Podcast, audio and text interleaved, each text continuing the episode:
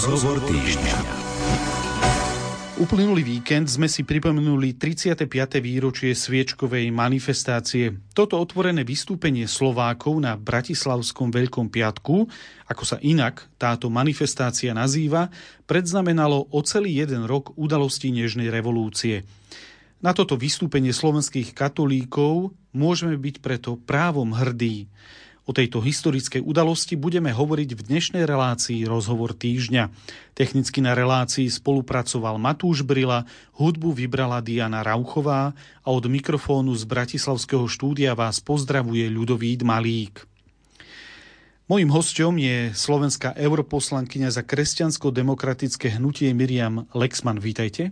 Dobrý deň. Začneme tento rozhovor týždňa možno takými osobnými spomienkami na sviečkovú manifestáciu. Uplynulo od nej 35 rokov. Vy ste rodená Bratislavčanka. Spomínate si na tie dni, lebo rôzni ľudia v rôznom veku ich prežívali inak. Ako ste ich prežívali vy? Áno, ja si dobre pamätám tie dni. Pamätám si, že mama volala so sestrou, ktorá teda ne, ne, nepočula som obsah rozhovoru, ale keď mama zložila telefón, tak povedala, že Fero je v base. E, asi nie je tajomstvo, že sme e, príbuzní rodinní. A môj otec teda išiel na tú sviečkovú demonstráciu, nedostal sa až priamo na námestie, lebo však to vieme, že veľa tisíc ľudí ostalo v tých okolitých uličkách. Predpokladám, že sa dohodli rodičia, že ide otec a nie obidvaja kvôli tomu, že sme boli štyri deti doma a a ľudia sa báli, že čo bude. Vieme, že v médiách sa šírili informácie o tom, že sa e, v nemocniciach pripravuje náhradná krv, tie konzervy krvné, že sa pripravujú operačné sály, vedelo sa, že sa pripravuje ako keby výzbroj tých ľudí, ktorí tam budú zabezpečovať poriadok. E, naozaj to strašenie z tých komunistických médií bolo veľmi silné a intenzívne, alebo teda odlákávanie ľudí, ľudí aj taký, takou formou, že sa premietala, tá vysielala Angelika v hlavnom vysielacom čase.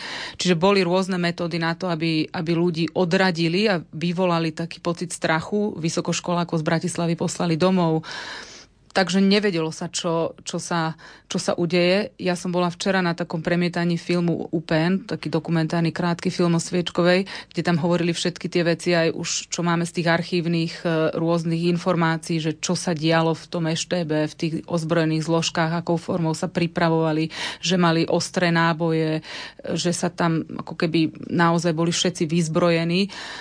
A v jednom momente toho filmu som si naozaj uvedomila, že v podstate to bol zázrak, že sa tam nič nestalo, že tie ozbrojené zložky tam boli v plnej zbroji a bolo to zázrak, že nikto nedal ten povel, aby zakročili až takým spôsobom, že by prišlo k vážnym zraneniam a k, váž- a k úmrtiu. Samozrejme, ľudia boli zranení alebo boli bytí, boli staršie dámy tam padli na zem, jak ich tie vodné diela zhodili pršalo, bolo to teda fyzicky náročné, aj jak ich tam tlačili do aut, teda tými autami e, do strán, mohlo tam prísť k vážnym zraneniam a teda v niektorých prípadoch aj prišlo k zraneniam, ale, ale našťastie teda neprišlo až k tomu najhoršiemu, že by ľudia tam stratili životy. Hovorili ste s otcom potom, po skončení, po tej manifestácii ešte niekedy, buď bezprostredne, alebo o nejaký dlhší čas, o tom, ako to on prežíval, ako to videl a akú emóciu si z toho, povedzme, odniesol? Nepamätám si na tie presné slova vtedy, lebo samozrejme sa o tom rozprávame stále, čiže odtedy, jak prebehli tie roky, tak teraz ťažko poviem, že čo povedal vtedy a čo teraz. Pamätám si, že sme naozaj počúvali ten hlas Ameriky, že čo sa tam v podstate stalo, lebo otec nevedel, čo sa stalo na námestí, keďže sa na to námestie ani nedostal že sme tieto informácie počúvali, e, ako na to zareagoval svet. A bolo to také obdobie plné nádeje, že niečo sa mení, že, že sme sa tak zjednotili, aj ten, teraz už miešam aj do toho také tie analýzy, ktoré samozrejme čítam, vnímam od e, aj historikov, aj pamätníkov, aj organizátora Františka Mikloška, že, že to bolo také bol obdobie, kedy sme sa na jednej strane zjednotili a na druhej strane sme vydali takéto svetlo nádeje, že, že sme ochotní stáť za pravdou aj z oči voči tým e, ozbrojeným zložkám, ako to teda už bolo mnohokrát v histórii, ale opäť sme sa tak ako keby ako krajina zobudili. Vy si pamätáte aj na tú atmosféru, aká vtedy vládla v našom hlavnom meste? Bolo cítiť, že sa niečo udialo, zmenilo? Ja si pamätám, Mesiace potom na letný tábor, taký tajný letný tábor na Liptove, kde prišli mladí, deti mladí z Bratislavy a stále to prežívali, stále o tom hovorili, stále to bolo cítiť. Bolo niečo, nejaká zmena nastala v Bratislave v tej atmosfére alebo možno bežne v školách? Myslím, že celá tá zmena nastala aj celkovo v Československu, kde tu bola charta po popri tej sviečkovej manifestácie, a teda ešte trošku neskôr sa vyzbieralo pol milióna v Československu podpisov pod takú deklaráciu, 31-bodovú deklaráciu, kde ľudia žiadali dodržiavanie e, svojich práv, žiadali dodržiavanie e, náboženskej slobody. E, to bola veľká sila, je to dodnes najväčšia takáto podpisová akcia toho bývalého východného bloku. Dokonca, ako som ak som teda správne sa dozvedela, tak 300 e, tisíc podpisov pochádzalo práve zo Slovenska a 200 tisíc e, z Českej republiky. Čiže bolo to tak cítiť, pol milióna obyvateľov, keď podpíše niečo naozaj pod hrozbou, že budú vyhodení z práce, že sa im môže niečo stať, že môžu skončiť vo vezení, je veľká odvaha. A tú odvahu ja si pamätám, že bolo tak cítiť, e, u nás na gymnáziu sme sa tak viac začali rozprávať ako deti, mladí ľudia medzi sebou, že kto je veriaci, kto chodí do kostola, tí, čo chodí, sme chodili do kostola, tak sme sa tak viac zomkli. E, pamätám si, že ja som veľa spolužiakov pozvala na stredka, lebo ja už som chodila na stredka a to boli ľudia z takých rodín možno, ktoré neboli ešte zapojené do tej podzemnej cirkvy.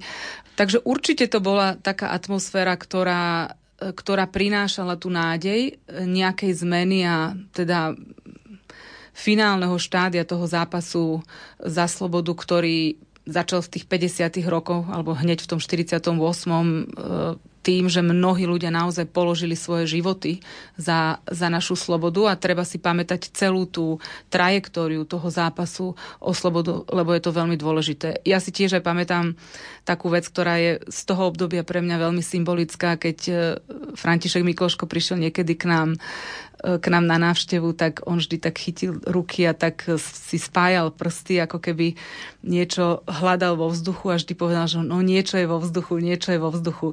A pre mňa to bolo fascinujúce, lebo som cítila, ale teda nevedela som ešte v tom, tom plnom rozsahu to vtedy prežiť ako tak mladý človek, že, že niečo veľké sa deje a ja som toho súčasťou a som to tak ako keby s očakávaním sledovala všetko. Aké boli dôvody konania sviečkovej manifestácie a prečo si túto udalosť máme pripomínať? Aj o tom budeme hovoriť už o chvíľu.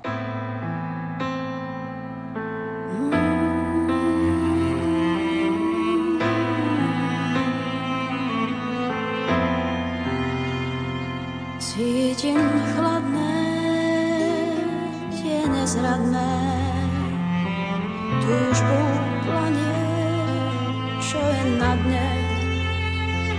Prázdno v duši, to sa stáva, horkú príchuť temnou máva. My musíme výjsť tieňou nástrach a slov, srdce daj, nezúfaj, a veď môj to cítim, tiež sa bojím. Sen sa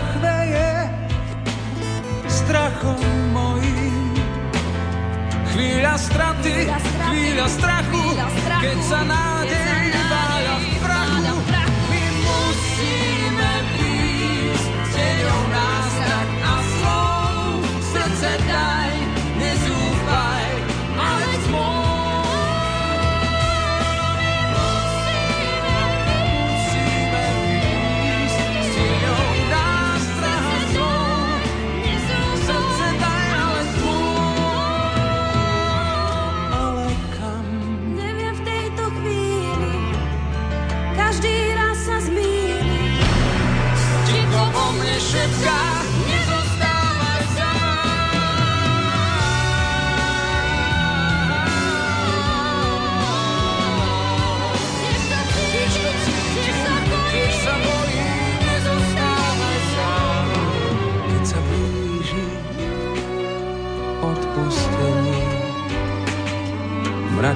obáv odoženie.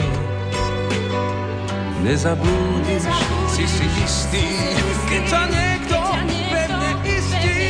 Bože, nech nás tvoj hlas vedie temnotou v nás. Daj nám dar, zázrak správ, lásku vrát.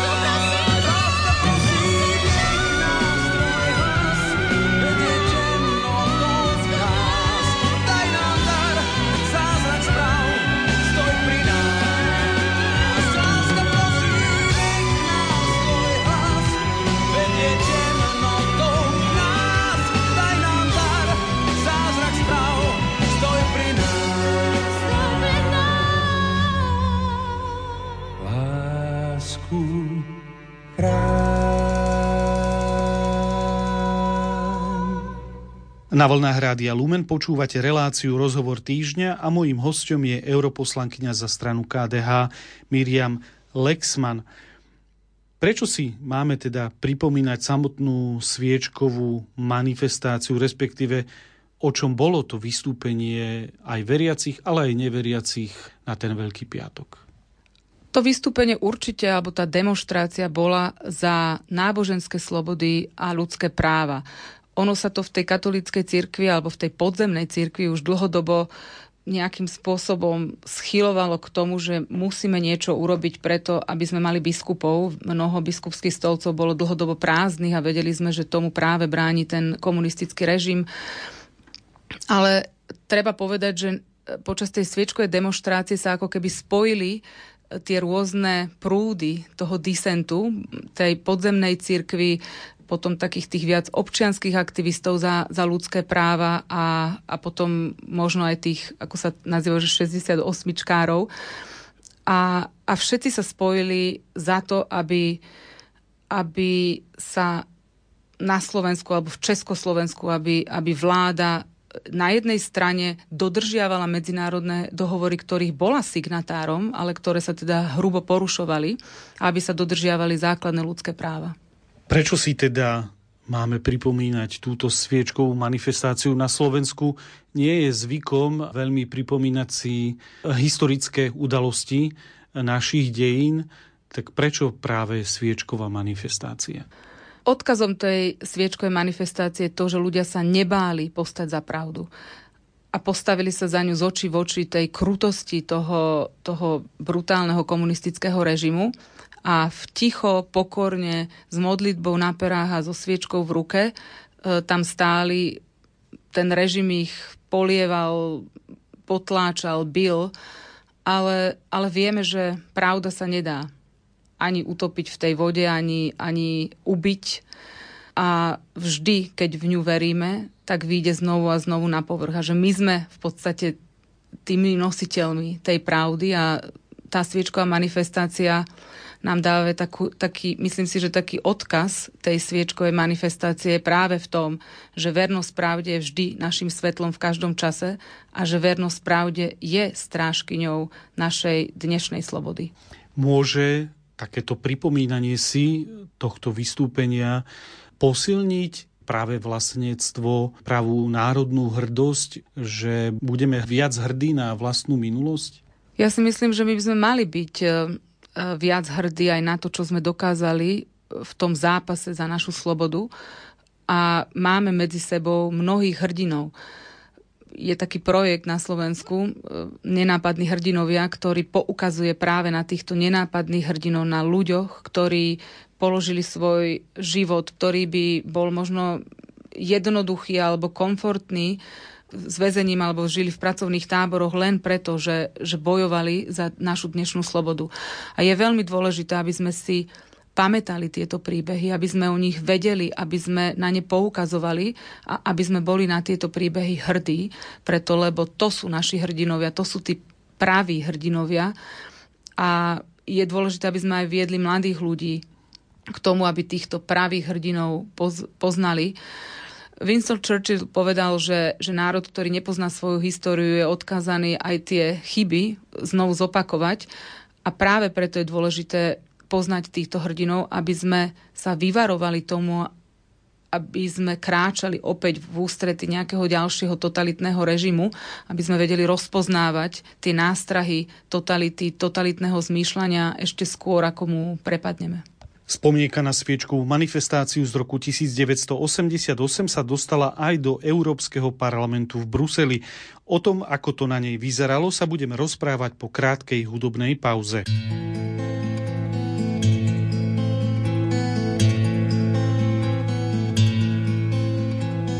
Ľudia ho videli, vysel tam na kríži zničený bol. Vlastní ho zradili, Priznať sa nechceli, on vedel, kto to bol. Pre ľudí vytrpel, pre ľudskú lakomosť niesol si kríž.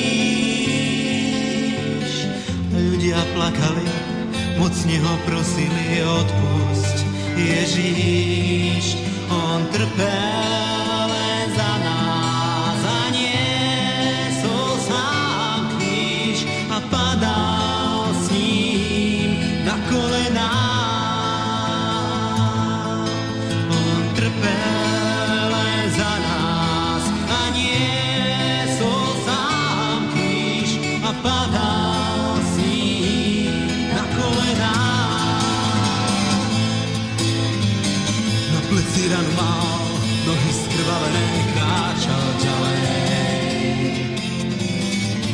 krok znamenal tisíce hriešnikov, za ktorých trpel.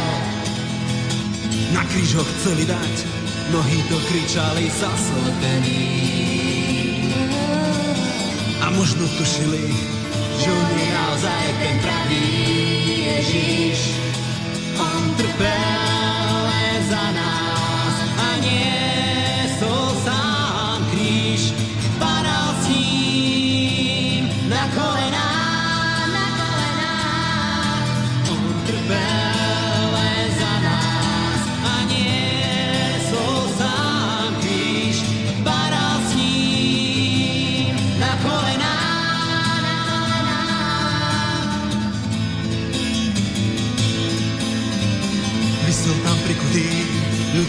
videli zničený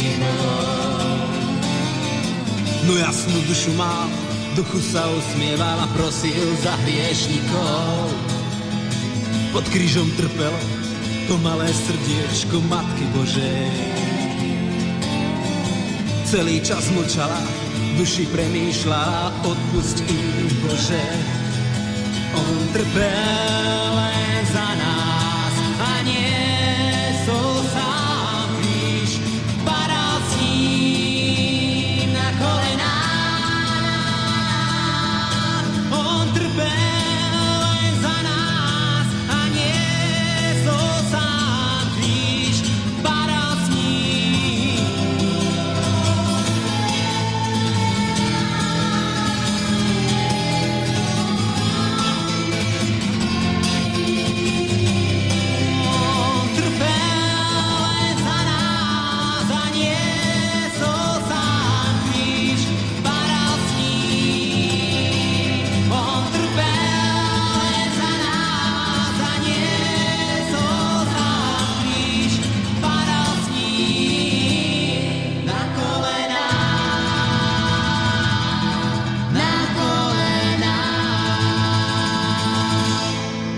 Na vlnách Rádia Lumen počúvate reláciu Rozhovor týždňa a mojím hostom je europoslankyňa za stranu KDH Miriam Lexman. Ako sme už e, uviedli viackrát, pripomenuli sme si 35. výročie sviečkovej manifestácie. Vy ste pri tejto príležitosti v Európskom parlamente v spolupráci s Ústavom pamäti národa zorganizovali výstavu. Čo vás k tomu motivovalo a prečo práve v Európskom parlamente?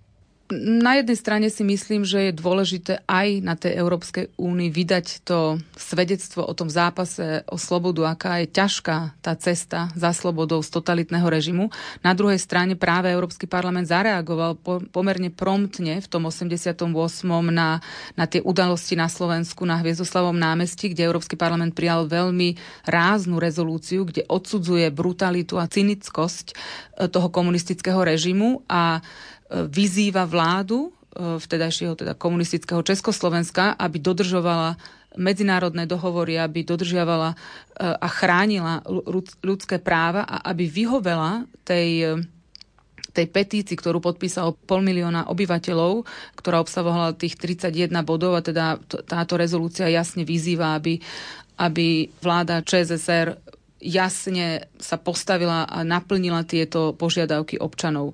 Takže práve aj toto prepojenie pre mňa tam bolo dosť silné, aj sme tam vystavili text tej rezolúcie a myslím si, že je dôležité poukazovať v tomto prípade na dva také hlavné odkazy. Ten jeden odkaz je, aby sme aj tú Európsku úniu a tie susedné štáty a ďalšie členské štáty pozvali k tomu, aby sme boli ostražití, aby sme si chránili tú slobodu, aby sme s ňou zodpovedne nakladali, aby sme, ako som už spomenula, e, boli citliví a vnímali citlivo každý náznak nejakého totalitného myslenia.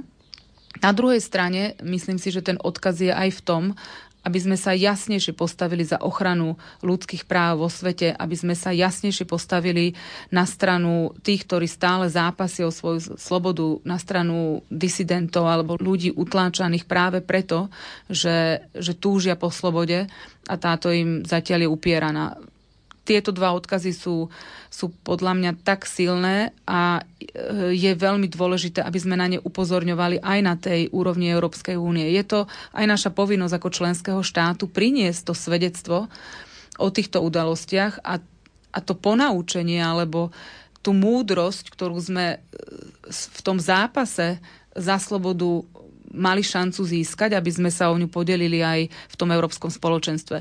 Ja som na tú výstavu pozvala aj reholníkov zo Slovenska a bolo to veľmi silné také, také stretnutie. Oni prišli na tú, na tú inauguráciu a boli tam prítomní a sme strávili aj jeden večer spolu, kde sme rozprávali o tých takých spomienkach. Mnohí títo reholníci vtedy boli tajne svetení kňazi, ktorí boli na tých námestiach alebo boli na tom námestí Hviezdoslavom alebo v tých uličkách okolo aj tie reholníčky, mnohé už boli tajné reholníčky, hoci mali civilné zamestnania, takže aj to prepojenie tej tajnej cirkvi s tou sviečkovou manifestáciou, s tými životnými príbehmi týchto jednotlivých ľudí, ktorí, ktorých teda ja považujem za, za hrdinov a obdivujem ich a som im nesmierne vďačná za to, že, že urobili tieto odvážne kroky pre našu dnešnú slobodu prišli do Európskeho parlamentu v Bruseli aj kolegovia z iných krajín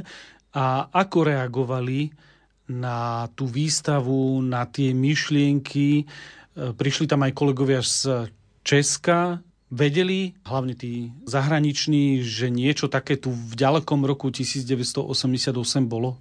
Áno, mnohí kolegovia sa zastavili, mnohí mi potom ešte aj prišli poďakovať, lebo pre nich to bolo hlavne pre tých západných kolegov, ktorí nepochádzajú z tých eh, bývalých komunistických režimov, to bolo také silné svedectvo, ale napríklad sa zastavilo aj veľmi veľa kolegov práve z tej východnej časti Európskej únie, ktorí prežívali ten zápas možno inou formou, ale, ale pamätajú si tiež ten finálny zápas o slobodu vo svojej krajine a pre všetkých to bolo spoločne, každý e, sa vyslovoval veľmi pozitívne o tom, že niečo takéto sme mohli tam zažiť spolu a tak sa spolu zamyslieť nad tou trajektóriou a tou históriou Európskej únie, kde sa vlastne ten, to západná časť e, tých európskych plúc spojila s tou východnou a že čo to všetko obnáša a čo to znamená a čo musíme robiť preto, aby sme dokázali tú, tú slobodu a to spojenie a tú úniu ako takú e,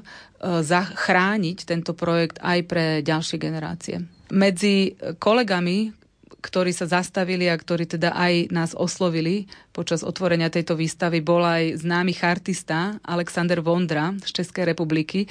A bolo také veľmi milé vo svojej reči povedal, že, že no, takže my sme sa tak v Čechách stále zamýšľali nad tým, že tí Slováci nejako spia, ale že potom odrazu ste nás veľmi prekvapili, že sme zistili, že to Slovensko nespí a že ste zorganizovali na Slovensku takúto veľkú demonstráciu a tak vsadili ste možno, že takýto akože hlboký klín do toho eštebáckého a komunistického režimu, ktorý, ktorý potom už naďalej sa od neho odvíjali ďalšie a ďalšie príbehy. Dokonca vtedy ešte minister zahraničných vecí, neskôr prezident e, Nemeckej spolkovej republiky Steinmeier povedal, že, že tu na Slovensku v tom 88. sa za, zasvietilo svetlo takej nádeje pre celý ten východný blok, ktorý potom viedol alebo dláždil tú cestu až k tomu 89. a pádu komunistického režimu teda vo veľkej časti sveta. Od roku 1993 je 25. marec na Slovensku pamätným dňom zápasu za ľudské práva a o téme ľudských práv sa budeme rozprávať už o chvíľu.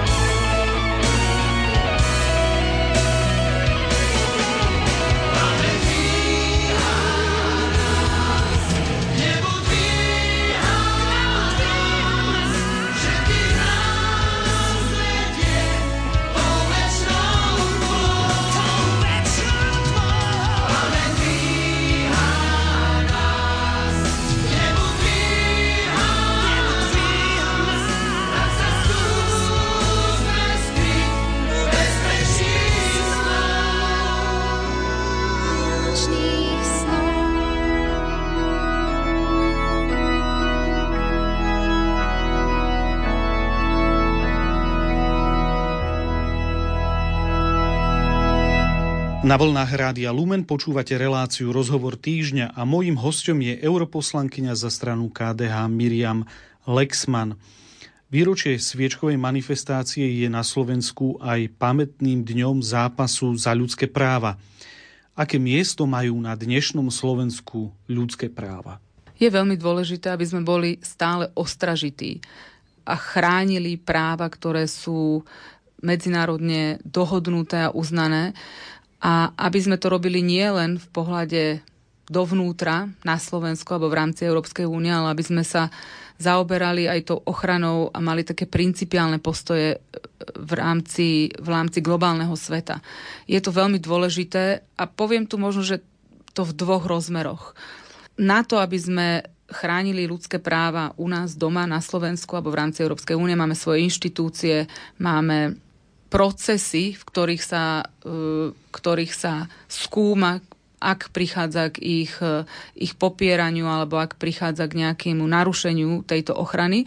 A to je veľmi dôležité, aby sme si tieto inštitúcie chránili, aby sme ich podporovali ich funkciu, aby sme boli naozaj dôslední, aby sa ľudské práva v každom ich rozmere dodržiavali. Na druhej strane je teda dôležité v tom kontexte globálneho sveta, aby sme a ja si myslím, že je to taká morálna povinnosť, aby sme sa postavili na ochranu tých, ktorí stále zápasia o svoju slobodu. Aby sme sa postavili na ochranu tých, ktorých, ktorých práva sú brutálne porušované a, a ktorí trpia v zápase buď o slobodu, alebo na druhej strane aj, aj v nejakom zápase o to, aby ich dané právo nebolo popierané a chránené. A tuto poviem v tom zmysle, že je to dôležité aj, aby sme sledovali tieto príbehy, aby sme e, sa jasne vyjadrili a postavili na stranu takýchto ľudí. Európsky parlament e, to dosť, e, myslím si, že robí a teda ja sa snažím aj v rámci toho Európskeho parlamentu sa snažiť o to, aby sme sa vyslovovali na podporu rôznych týchto príbehov a prípadov a naozaj stáli pri týchto ľuďoch. Možno teraz iba spomeniem e, kardinála Zena, keď som iniciovala rezolúciu Európskeho parlamentu práve na podporu e, jeho zápasu o slobodu a, a toho, že on momentálne je prenasledovaný práve pre svoj názor a ako kardinál aj ako keby symbolizuje ten zápas o nielen o tie občianské slobody, ale aj o tú náboženskú slobodu. Pavel Severinec, líder bieloruských kresťanských demokratov, človek, ktorého som roky poznala, stretávala už vyše dvoch rokov, sedí vo vezení, otec malého dieťaťa. Tera, tento týždeň som sa dozvedela, že Ihar Losik, ďalší politický väzeň z Bieloruska, mladý človek, ktorý bol odsudený na 15 rokov len za to, že písal blogy. Jeho manželka tiež sedí vo vezení, bola odsudená na 2 roky, e, majú malé dieťa. To sú veľmi smutné príbehy, a je veľmi dôležité, aby sme stáli pri týchto ľuďoch, aby sme sa vyjadrovali na, na ich obranu, na ich ochranu. Vieme a pamätáme si, že presne toto sme očakávali a dobre nám to padlo, keď to robil ten západný svet vtedy, keď sme my ešte stále čelili totalitnému komunistickému režimu a práve preto je to dôležité robiť aj dnes. Ale ochrana ľudských práv v tom medzinárodnom rozmere má, má ešte ďalší atribút a to je to, aby sme sa nestávali e, v rámci našich komerčných záujmov aj v podstate spolu zodpovednými za takéto porušovanie ľudských práv.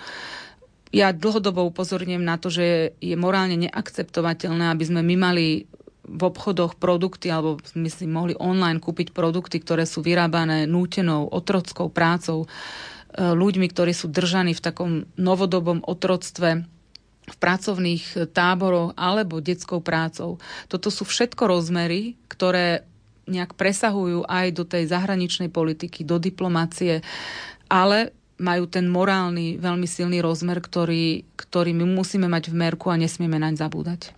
Práve vaša aktivita v súvislosti s ochranou a s podporou ľudských práv viedla pred dvoma rokmi čínsku vládu k tomu, že na vás uvalila sankcie. Ako to vidíte dnes? Ako to vnímate? Pretože tie sankcie, pokiaľ viem, stále platia a neboli zrušené. Áno, tie sankcie neboli zrušené čínskou stranou a pre mňa tie dva roky možno boli ešte takým väčším povzbudením e, k tomu, aby som stála pri tých ľuďoch, ktorí sú prenasledovaní a ktorí zápasia o svoju slobodu a o, o to, aby ich dôstojnosť bola, bola chránená a som možno viac citlivá na tieto otázky, snažím sa ich sledovať. A to sa týka ale na druhej strane aj, aj možno také citlivosti voči tomu, kde začínam vnímať aj také zlyhania nášho slobodného sveta v tom, ako som spomínala napríklad e, v tom medzinárodnom obchode, kde, kde sme nehľadeli na to, akou formou porušovania ľudských práv sú vyrába, je vyrábaný tovar, ktorý si kupujeme. Ale na druhej strane ma to robí aj takou možno viac všímamou voči tomu, že ako my si chránime tú našu slobodu, lebo ja cítim tú ochranu toho, že žijem v slobodnej krajine a komunistický brutálny režim uvalil na mňa sankcie, ale v podstate ja nie som ohrozená, ale viem, že mnohí ďalší sú ohrození, sú napokon ohrození aj ľudia, s ktorými spolupracujem, s ktorými už nemôžem priamo komunikovať, preto lebo už len komunikácia so mnou by pre nich mohla byť trestným činom. Ale ten posledný rozmer, ktorý chcem povedať, je, aby sme to, čo mňa chráni, tá sloboda, to, že žijem v slobodnej krajine, v slobodnej únii, je práve to, čo musíme chrániť, aby sme tú ochranu aj naďalej mali. A práve preto je dôležité, aby sme si všímali rôzne tendencie, ktoré podkopávajú túto našu slobodu, ktoré podkopávajú to vnímanie, že človek a jeho dôstojnosť má byť naozaj centrom a, a, a ochrana tej ľudskej dôstojnosti má byť, má byť cieľom tých politických aktivít. A toto je veľmi dôležité, aby sme boli ostražití možno pred tými nástrahami totalitného myslenia, nejakého myslenia, ktorý sa snaží uprednostňovať e, jednu skupinu obyvateľstva pred inou, myslenia, ktoré, ktoré sa snaží možno nás upriamiť viac na naše ekonomické záujmy pred tými duchovnými.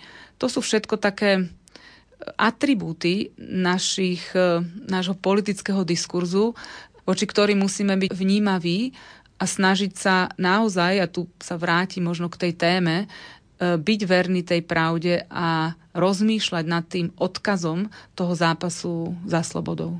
Ľudia v roku 1988 verejne žiadali náboženskú slobodu. Neboli ľahostajní. Ako je to s nami dnes? Odpoveď na túto otázku budeme hľadať po hudobnej pauze.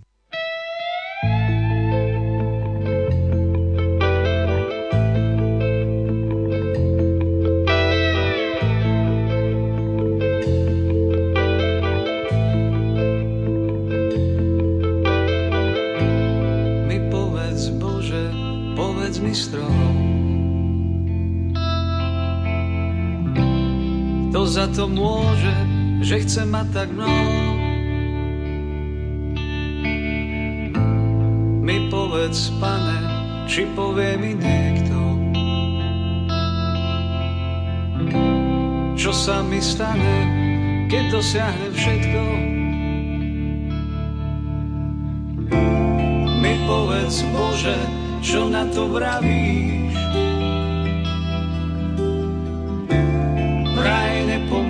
nepomôžeš, vraj neuzdravíš. Ty dal si nám radosť, z nej najväčší dar slobodu a s ňou jednu slabosť, že túlime sa k podvodu. Kým nezanechám všetky svoje plány, nepozviecham, dolámem sa na nich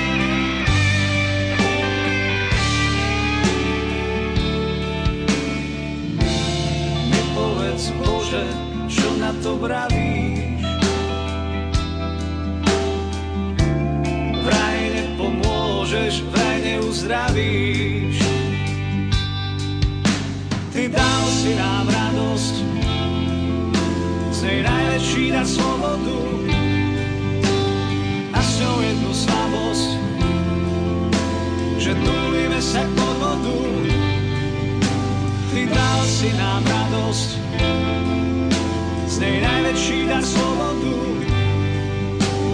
a s ňou jednu slabosť, že túlime sa k povodu.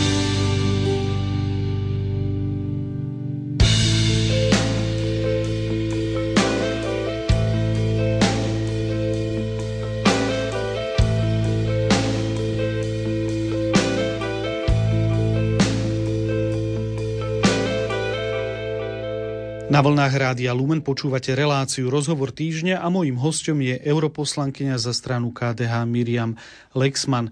Na plagate, ktorý pozýva na oslavy výročia sviečkovej manifestácie je moto Neboli sme ľahostajní vtedy ani dnes.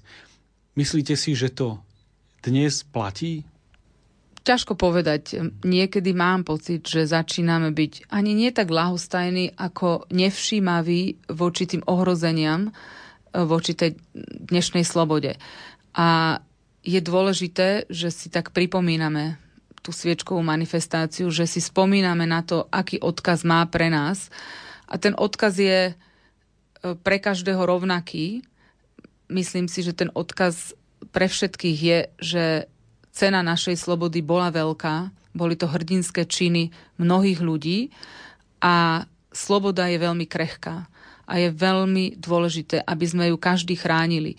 Tam, kde sme, kde sa nachádzame, politici ako politici, občania ako občania, zamestnanci ako zamestnanci, študenti ako študenti. A tu chcem možno zdôrazniť, že dnes máme možnosti, ktoré predchádzajúce generácie nemali. Máme tu internet, sociálne siete, prístup k informáciám, ktorý na jednej strane povzbudzuje tú našu slobodu, lebo aj informácie tú slobodu udržiavajú, ale na druhej strane ju robia aj veľmi krehkou. A práve tieto nástroje v našich rukách môžu fungovať tak, že tú našu slobodu chránia a podporujú, ale môžu mať aj deštrukčný charakter a je veľmi dôležité, aby sme každý rozmýšľali nad tým, že to, čo robíme aj v tom offline živote, ale aj v tom online živote je veľmi dôležité e, práve preto, že ono to môže buď podkopávať tú našu slobodu, alebo to môže vytvárať jej ochranu alebo takú podporu. A z tohto hľadiska si dnes možno viac uvedomujeme, že je dôležité, aby sme pri každej tej činnosti rozmýšľali nad tým, že či tá činnosť je takou ochranou tej našej slobody, tá činnosť vo verejnosti, vo v tom verejnom priestore. Uh, preto, lebo to si myslím, že je, že je odkaz tej sviečkovej demonstrácie, ktorý môžeme ďalej niesť. A ešte jedna záverečná otázka. Mnoho ľudí je dnes sklamaných zo západu, z toho, kam ide, čo sa v ňom deje a tak hľadajú alternatívy. Napríklad v politických systémoch, štátnych systémoch, kde je väčšia autorita nejakého konkrétneho človeka alebo štátneho systému. Je toto riešenie do budúcnosti viac kontroly zo strany štátu? Mňa to niekedy prekvapuje, že keď sa pozeráme na ten ťažký zápas o našu dnešnú slobodu, že do akej miery ľudia sa jej dokážu sami len tak vzdať a vybrať si práve taký nejaký autoritársky systém, kde, kde tá sloboda bude obmedzená a tu je, myslím si, že opäť zdôrazním veľmi dôležité poznať tú cenu slobody a poznať aj, ako tá nesloboda, tá komunistická nesloboda prišla. Preto, lebo keď budeme poznať tú cestu, tak si budeme vie, vedieť ľahšie všímať niektoré paralely e, dnešnej, dnešnej doby a to je veľmi dôležité. Ja rozumiem tomu, že mnohí ľudia sú sklamaní, mnohí ľudia možno od tej slobody očakávali viac, ale treba si povedať, že, že tá sloboda a mať zodpovednosť za svoje kroky a ich dôsledky v spoločnosti, ale aj za celú spoločnosť ako, ako občania, ako príslušníci určitého národa alebo občania určitej krajiny je veľmi, veľmi ťažké. A to uvedomenie si, že sloboda nie je ľahká, ale je to jediný spôsob, ako budeme jedne v slobodnej krajine sa dá chrániť tá ľudská dôstojnosť. A keď začneme upúšťať od niektorých atribútov tej slobody, možno práve preto, že sa nám zdá e, ako príliš ťažké bremeno, tak e, nikdy nebudeme vedieť to zastaviť ten trend tak, aby sme aby tá cel, celková sloboda v spoločnosti a naša dôstojnosť neboli ohrozené. Mojím hostom bola slovenská europoslankyňa za kresťansko-demokratické hnutie Miriam Lexman. Ďakujem za účasť v štúdiu. Ďakujem veľmi pekne aj ja. Technicky na relácii spolupracoval Matúš Brila, hudbu vybrala Diana Rauchová a od mikrofónu sa lúči Ľudovít Malík.